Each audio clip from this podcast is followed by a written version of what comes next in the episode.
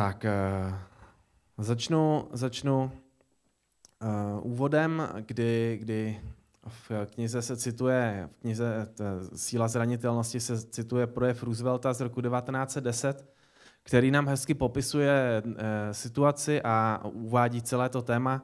A vlastně je pro nás aktuální, protože naše doba je podobná asi té době, kdy on to říkal. Takže já vám to přečtu. A říká se, nebo přezdívá se tomu, jakoby člověk v aréně, tomuhle tomu projevu. A píše se tam toto. Hlavní roli nehraje kritik, ten, který poukazuje na to, jak silný klopítá, nebo kde si muž mohl počínat lépe. Ale uznání patří člověku, který je skutečně v aréně. Jehož uh, tvář hyzdí prach a pot a krev, který chrabře bojuje, chybuje a znovu a znovu naráží na svoje nedostatky – protože bez chyb a nedostatků se neobejde žádné úsilí. Který však ví, co je veliké nadšení, veliká oddanost, který vynakládá své síly pro hodnotnou věc, který v tom nejlepším případě zakusí triumf výborného výsledku a který v nejhorším případě, pokud neuspěje, alespoň neuspěje zatímco projevoval velkolepou odvahu. Takže to je jako krásný, krásný téma. Myslím, eh, věřím pevně, že my všichni bychom chtěli ve svých životech vidět velkolepou odvahu, která je takto definovaná, že s velkým nadšením se snažíme něčeho dosáhnout, ačkoliv neustále padáme zpátky na ústa, narážejíce na své vlastní nedostatky. A věřím, že každý z nás by si přál, aby, aby náš život takhle vypadal, aby jsme i my byli lidé v aréně, kteří bojují tímhletím způsobem. Nicméně, eh, tak jako tenkrát, tak i kolem nás je hodně kritiků, stačí zajít na Facebook, tam se dozvíte věci, které jsou naprosto nevýdaný. A celá naše kultura je taková relativně hodně kritická a mluví se o ní jako kultuře nedostatku. Jedovatá, nic není dost, my nemáme dost peněz, dost spánku a tak dále věci a nejsme dost dobří na to, aby jsme mohli něco dělat. A eh, pokud člověk na tohle se na sebe naloží, tak vlastně ho to blokuje a není schopný se posunout před a něco dělat. Jo? A právě když vstupujeme do arény, tak riskujeme to, že budeme zraněni, že to může bolet. A co může znamenat zranitelnost v běžném životě, si řekneme za chvilku. Ale je to něco, co si myslím, že bychom měli v našich eh, životech oprášit. Tak se podíváme na příklady, co může znamenat zranitelnost. To zase cituji z knihy, mně se to moc líbí. Například jít na rande po rozvodu. To samozřejmě nevíte, jak to dopadne, teďka se vám něco nepovedlo aktuálně, ale nechcete být sami, tak to jdete znova zkusit a vůbec nemáte tušení, jestli to nebude průšvih jako posledně. Eh, můžete založit firmu taky bez jakýchkoliv jakoby nároků na to, jestli uspějete nebo ne. Když jste vyhozený z práce, sdílet a, a nepopulární názor a stát si za ním, iniciovat sex s manželem nebo manželkou taky nemusí dopadnout vždycky. A člověk potom uh, může se cítit opravdu zraněný a ne, ne, velmi nepříjemně. Můžete požádat o pomoc. Pro některé lidi i toto celkem jako náročný, protože zase mají nějaký image, který vlastně najednou naruší tím, že vlastně řeknou, já vlastně nevím, jak to mám dělat. Čekat na lék- výsledky lékařského vyšetření, zavolat přítelkyni, které umřelo dítě, zkoušet cokoliv nového, a říct, mám tě rád, ačkoliv nevím, eh, s jakou odezvou se to setká. Takže v takových eh, případech se člověk může vyloženě cítit jako nahý, jako vyslečený ze, ze všech svých jakoby, eh, image a ze všeho, co se snaží budovat a jak se snaží působit na své okolí. Ale když se mu to povede, a když se to setká s nějakou kladnou odezvou, tak může zakusit krásné mezilidské spojení a něco nádherného. Může zažít i to, že uh, může zažít to, že pán Bůh se raduje z toho, co dělá a jak jde dál životem. Ale uh, taky to být nemusí a může být zraněn a často máme ty pocity, když děláme věci tady z toho seznamu, že se můžeme cítit vyloženě jako nazí, obnažení bez jakýchkoliv krytů a zábran. A to je to, o čem mluví právě to téma té zranitelnosti. Když se podíváme do Bible, tak eh, to se neděje poprvé, že člověk se cítí být nahý. Naposled uh, uh, úplně první příběh, jeden z prvních příběhů je z Genesis uh, 3.7 a dále. kde eh, člověk byl v Edenu a měl tam jediný úkol, you had one job, jo, a měl jediný úkol, že nemá jíst prostě eh, ovoce z poznání stromu dobrého a zlého. No a ono se mu to tak nějak nepovedlo a ten příběh je krásný, on nádherně reflektuje tu realitu našeho života. A já budu číst od sedmého verše, kde se píše tohle. Eh, tehdy se oběma otevřeli oči a poznali, že jsou nazí.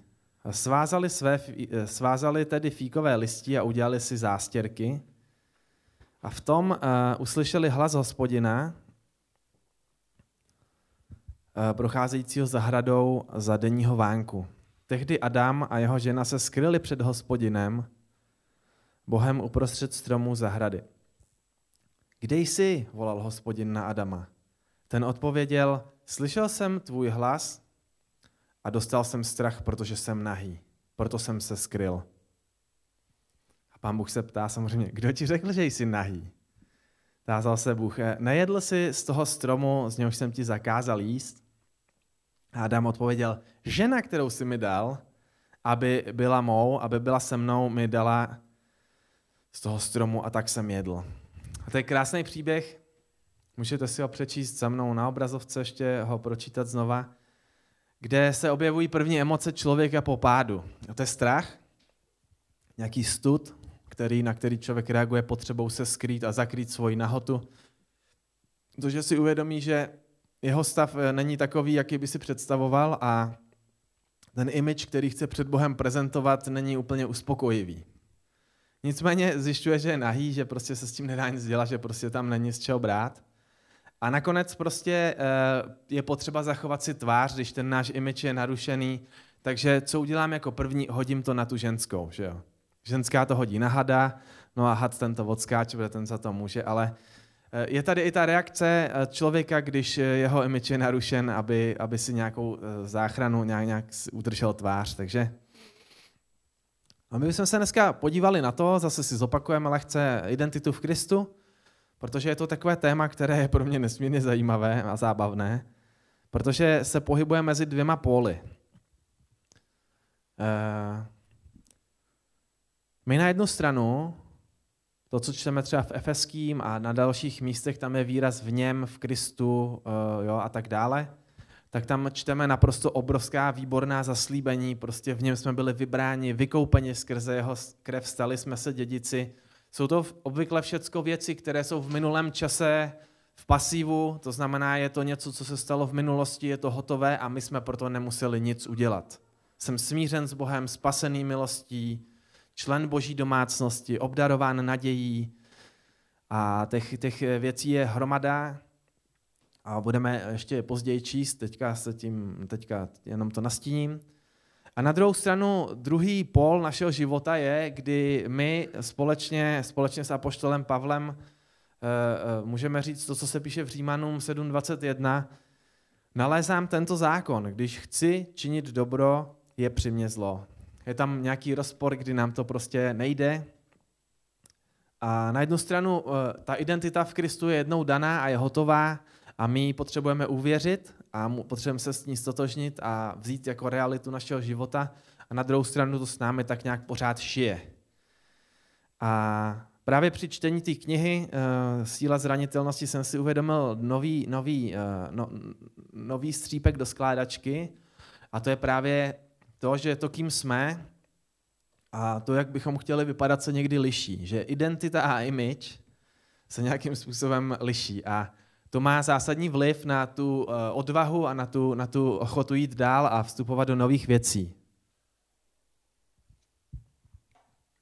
Pro příklad, já tady ve sboru vystupuji jako zvukař a já jsem měl sen, že budu mít doma jednou nahrávací studio a někdo, kdokoliv si může přijít prostě ke mně zahrát. A na druhou stranu jsem viděl nějaký rozpor mezi tím, že mi to ještě úplně vždycky nejde. A měl jsem obavu, že se to provalí, že vlastně o tom nic nevím. Jako, jo. A to je právě ten image, který já jsem se snažil nějak budovat a to vede k několika efektům. Ten efekt jeden je, že člověk nějakým způsobem potom je opatrný a ne, ne, nechce riskovat ten svůj image, jednak se nepouští do, do nějakých riskantních věcí, které by mohly jako provalit tu skutečnost, že vlastně tomu nerozumí nebo není zas až tak v tom zběhlý. A další věc, co to způsobuje, je, že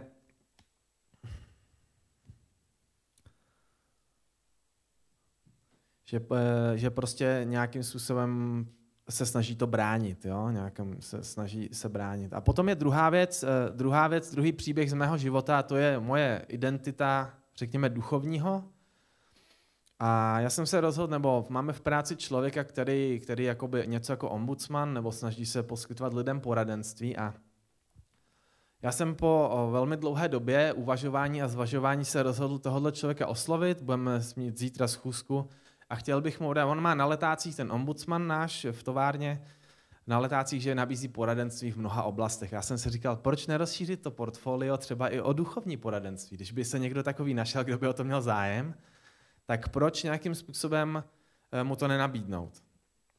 Nicméně eh, jsem, mám hluboké pochybnosti, nebo měl jsem eh, o určitých skutečnostech v mém životě, že jednak dělám Bohu ostudu akorát a že to vlastně nikam moc nevede.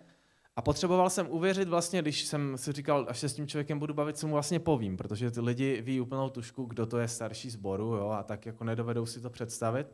Tak jsem si to pomenoval jako duchovní, protože občas tady kážu, s lidma pracuju částečně, ne úplně moc, ale, ale prostě někdy tady sděluju prostě nějaké myšlenky z božího slova, tak říkám, pojmenuju to jako duchovní. A potřeboval jsem tomu uvěřit, než jsem šel za tím člověkem, aby ta ide, a pak jsem pochopil, že prostě jako vlastně jsem duchovní, jo? prostě jsem, jsem tady jako kazatel, jako v této roli a není, není na tom nic špatného. A v momentě, kdy takové identitě člověk uvěří a přijme ji, tak ta změna přichází opravdu zevnitř ven, kdy já zase nemám potřebu, nemám potřebu se tolik rozčilovat nebo nechci, a abych Pánu Bohu tu osudu nedělal a pomáhá mi to v tom žít jiný život trošku. Uh, Problém uh, image je, že nás drží zpátky, protože uh, kdy my se snažíme, odmítáme chybovat a snažíme se prostě za každou cenu si udržet, udržet to, co, to, co, to, co, uh, to, co se snažíme budovat pro druhé lidi. A tak se neposouváme dál a vlastně nás to permanentně udržuje ve stresu. A image je něco, co potřebujeme umenčit, pokud něco takového v životě najdete ve svém životě, že se snažíte na někoho nějak působit, tak uh, je taková krásná věc, že člověk není zase tak důležitý jako v tom globálním jako měřítku světovém. A to může člověk stahnout i na svůj image, že vlastně uh, on nepotřebuje na nikoho působit, a pak se stane svobodnějším a pak může třeba dojít i nějaké změny. A ten, ten, tu identitu, to, jak sami na sebe hledíme, jak se na sebe díváme, tak tu je třeba přijmout a nějakým způsobem eh, potom nás to může posunout dál. Je, ale ještě jedna věc, která nám do toho lidově řečeno háže vidle, a to je, že můj pohled na sebe nemusí být úplně stejný jako ten boží pohled, jak se Bůh na mě dívá, nebo dokonce, jak se na mě díváme okolí. Já můžu žít v totálním sebeklamu, jak se na mě dívá moje okolí, a nebo pán Bůh, a jak se na sebe dívám sám. A jak jsem řekl, hodnoty, které my vyznáváme, nebo kterým věříme, tak jsou to, co jsme a to, co děláme. To všechno je spojené a já hodnotě rozumím jako nějaké poantě události nebo příběhu, který se nám stal a který nás definuje, kým jsme. Eh, nebudu to ze široka rozebírat, samozřejmě nějaké hodnoty nám vtiskla výchova, kdy nám někdo říkal, jestli jsme šikovní nebo jestli jsme hloupacatý a tohle to ti nikdy nepůjde a ty nikdy prostě nebudeš dělat kotoul, protože prostě nám to nikdy nešlo. A to jsou hodnoty, které nám vtiskává okolí. Ale eh, to každý si musí projít za sebe, a mm, příliš bych šel do široka, kdybych to tady rozebíral, ale zjistil jsem, že jedna věc, která je taky důležitá, která, kde se definují hodnoty, jsou právě zážitky. A řekněme, jsou pozitivní zážitky, které nás spevňují a my si ulevíme a zjistíme, že prostě nemusíme, nemusíme to tak přehánět. A potom jsou zážitky, které jsou negativní nebo řekněme traumata. A ty nás taky definují. A já, když jsem uh, se rozhodl, že půjdu, že půjdu v, u nás v práci za tím, za tím člověkem, za tím obráncem práv, mu nabídnout své poradenství, tak já jsem zjistil, že vlastně mám jedno trauma ve svém křesťanském životě, kdy jsem těsně po novém narození, když jsem se znovu zrodil, tak eh, jsem to nějak nezvládl, pán Bůh mě změnil a proměnil a já jsem úplně přestal mluvit prostě ty lidi, prostě bylo v prváku na střední a oni na mě koukali jako na zjevení, to nikdy prostě ještě neviděli, prostě vždycky, je tam vůbec ten člověk ještě, nebo jako, jo, a, a já jsem nějak časem pochopil, že jo, jsem prostě opravdu někde jinde a že uh, jsem to neuměl zpracovat. To znamená, že moje klasická reakce byla, že jsem se vrátil uh, do toho zpátky a začal jsem s nimi být zprostý a dal jsem si s nimi cigaretu před obědem, potom mi z toho bylo zlé a podobné voloviny. A já mám vlastně od té doby, těch 20 let, já mám vlastně v sobě uh, zakotvenou hodnotu, že já dělám Bohu ostudu, protože Pán Bůh mě proměnil a já jsem to nedovedl zpracovat. A to je něco, nějaká hodnota, kdy já vlastně sám na sebe se dívám, nějaká hodnota v mojí identitě, která je prostě, mi jednak nepomůže s ničím a jednak je prostě špatná, protože já jsem šel potom za lidma v práci, já, jsem, eh, já se na sebe dívám jako na člověka, který je relativně nervózní a dovede se rozčílit a být i hodně zprostej. A ptal jsem se jich jednoduchou otázku. Podívej, ty mě znáš dobře, když by si slyšel moje kázání, bral by si ho vážně, nebo by ti bránilo můj způsob chování jako o to přijmout?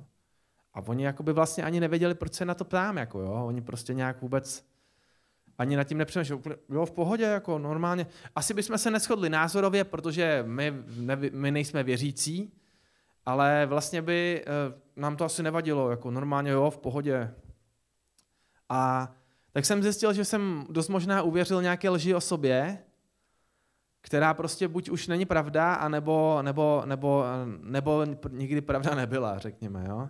Ale stalo se to součástí mý identity, kdy na cestě můžete potkat nějaký zážitek nebo traumatizující zkušenost, kterou prostě nezvládnete. A pak je dobrý ji jakoby konfrontovat zase s tím božím pohledem. Měl bych tady mít tenhle ten krásný, krásný word art, ten jsem vám kdysi dával právě a tam jsou všechny ty verše, Eh, kde se píše, co kým jsme v Kristu Ježíši, jaký je boží pohled na mě a já potřebuju ten svůj pohled, tu identitu, tak jak já sám sobě rozumím, konfrontovat s tím, co se píše eh, v tom, eh, v tom božím pohledu na mě. A pokud je tam něco, co si nesedí, tak bychom měli nad tím se zamyslet a snažit se to přehodnotit. A minimálně v prvních třech kapitolách Efeským se píše, že jsem byl požehnán veškerým duchovním požehnáním. Byl jsem eh, před založením eh, světa vyvolen, abych byl svatý a bez poskvrny před boží tváří. Bůh mě předurčil, abych byl přijat jako syn. Byl jsem vykoupen, bylo mi odpuštěno, byl jsem příjemcem, eh, jsem příjemcem bohaté milosti. To je třeba něco, co jsem nějak opomněl ve svém pohledu na sebe. A Bůh mě postavil na pevný základ a pomazal mě, vtiskl mi Ducha Svatého jako závdavek mého budoucího dědictví. Byl jsem probuzen spolu s Kristem k životu, byl jsem spolu s Kristem vzkříšen a posazen v nebi, mám skrze Ducha Svatého přístup k Bohu a mohu směle přistupovat svobodně a s důvěrou k Bohu. A to jsou všechno věci, které Jenom v prvních třech kapitolách Efeským, kde je to, těch výrazů v něm, v Kristu a tak dále, je poměrně hodně, tak to jsou všechno věci, které Bůh bere jako bernou minci pro nás. A my potřebujeme zase, aby jsme mohli uh, někdy skorigovat tu svoji, tu svoji skutečnost, tu, tu identitu, jak se sami na sebe díváme kdy právě třeba v tom první Efeským 7 se píše právě toto, co se na mě taky vztahuje, že v něm nám bylo skrze krev se nám dostalo vykoupení, totiž odpuštění hříchů. Podle bohatství jeho milosti, kterou nám štědře zahrnul ve vší moudrosti a prozíravosti. A já jsem třeba tohle tak nějak trošku zapomněl a spíš jsem se soustředil na to, že dělám Bohu ostudu a drželo mě to zpátky a nemohl jsem jít dopředu. Protože moje, moje identita, můj, můj pohled sám, na sebe samého byl tím způsobem trošku pokřivený. A chci jenom říct, že to neznamená, že člověk nemá kultivovat své vášně, pokud s něčím není spokojený, ale pokud je to jakoby, jak já říkám, patologické, že už to není úplně k tomu, že tě to opravdu svazuje a schazuje tě to neustále do nějakého eh, guilt tripu, do nějakého prostě eh, zavalování vinou, tak je možná čas tohle změnit a je možná čas otevřít tyhle věci znovu a jít dál. A já mám na samý závěr pro vás tři věci, které můžete o nich přemýšlet. A je to taková výzva pro vás. Eh, možná je nějaké já jsem, kterému potřebujete uvěřit. Já jsem potřeboval uvěřit tomu, že jsem duchovní, ačkoliv nejsem se sebou vždycky spokojený, tak eh, vlastně jsem, jakoby, jo, a eh, jako pochybovat o tom nebo dělat kolem toho tanečky asi nemá cenu, ale spíš potřebuju tu velkolepou odvahu, abych nějak mohl jít dál a abych byl ochotný to risknout a zkusit to. Potom je druhý bod, možná máš nějaké image, které tě drží zpátky a které potřebuješ opustit. To bylo třeba ten můj příklad toho image zvukaře, kdy já jsem ochotný teďka trošku víc riskovat, ale snažím se to dělat co nejlépe a snažím se v tom dál zlepšovat, ale už to pro mě není hodnotou, která mě definuje. Když mi někdo řekne, že, to, že se mu to nelíbilo, tak už se z toho nerosypu, ale uh, snažím se prostě nějak vít, vít to vstříc. A potom Eh, poslední věc je možná v tvém životě křesťanským nebo civilním nějaké trauma, něco, nějaká hodnota, kterou jsi si špatně uzavřel. A potřebuješ to uzdravit. A to jsou všechno tři věci, které my potřebujeme proto, aby jsme mohli vstoupit do té arény, aby jsme mohli být jako ten člověk, který má tu neutuchající touhu jít dál a bojovat a být, mít, mít na tváři pod krev a, a, a a prach. A bez nich nemůžeme nějakým způsobem jít dál. Jo? Možná, že jsi starší jakoby věkem a máš nějaké seky ve svém životě a nejsi na ně moc hrdý a brání ti to do, předávat své zkušenosti, třeba někomu mladšímu, ale nevylívej s tou vaničkou to dítě, jo? protože i, i ty se můžeš dostat do situace, kdy se na sebe díváš nějak a nakonec se zjistíš, že okolí tě vůbec takhle nevnímá a už vůbec tě takhle nevnímá vám Bůh. Jo? A proto, proto bych ti chtěl dát třeba výzvu, najdi svého Timotea a předej někomu své zkušenosti, protože on možná bloudí a potřebuje tě. A pokud jsi Timoteus, najdi si někoho, kdo ti může být Pavlem a, a jít v tomhle dál. Takže to jsou tři věci, abych se chtěl sama modlit, aby jsme mohli uvěřit tomu, že jsme těm našim rolím v životě a přijmout je a žít podle nich, aby jsme mohli opustit uh, image, pokud je to potřeba, pokud uh, si na něco hrajeme a, a, a strhává nás to zpátky a aby nám Pán Bůh uzdravil trauma, pokud nějaké v našem životě je. Pane Ježíši, já tě chci prosit za to, aby si nám pomáhal vstupovat s tebou do arény, nacházet novou odvahu a novou, novou identitu v tobě, aby jsme mohli i ten svůj příběh konfrontovat s tím, co se píše v Bibli, aby jsme mohli být uzdraveni z, ze skutečnosti a z traumat a z situací, které nám prostě vtiskávají špatné hodnoty. A tak tě chci prosit za to, pane Ježíši, aby si vstoupil do našich životů, aby si nám svým svatým duchem osvěcoval to, jak ty nás vidíš, a aby si nám ukazoval, kterou z těch tří oblastí potřebujeme oslovit a kterou potřebujeme změnit a aby si nás uzdravil, aby jsme mohli spolu s tebou vyjít do té arény a do té odvahy. Amen. thank you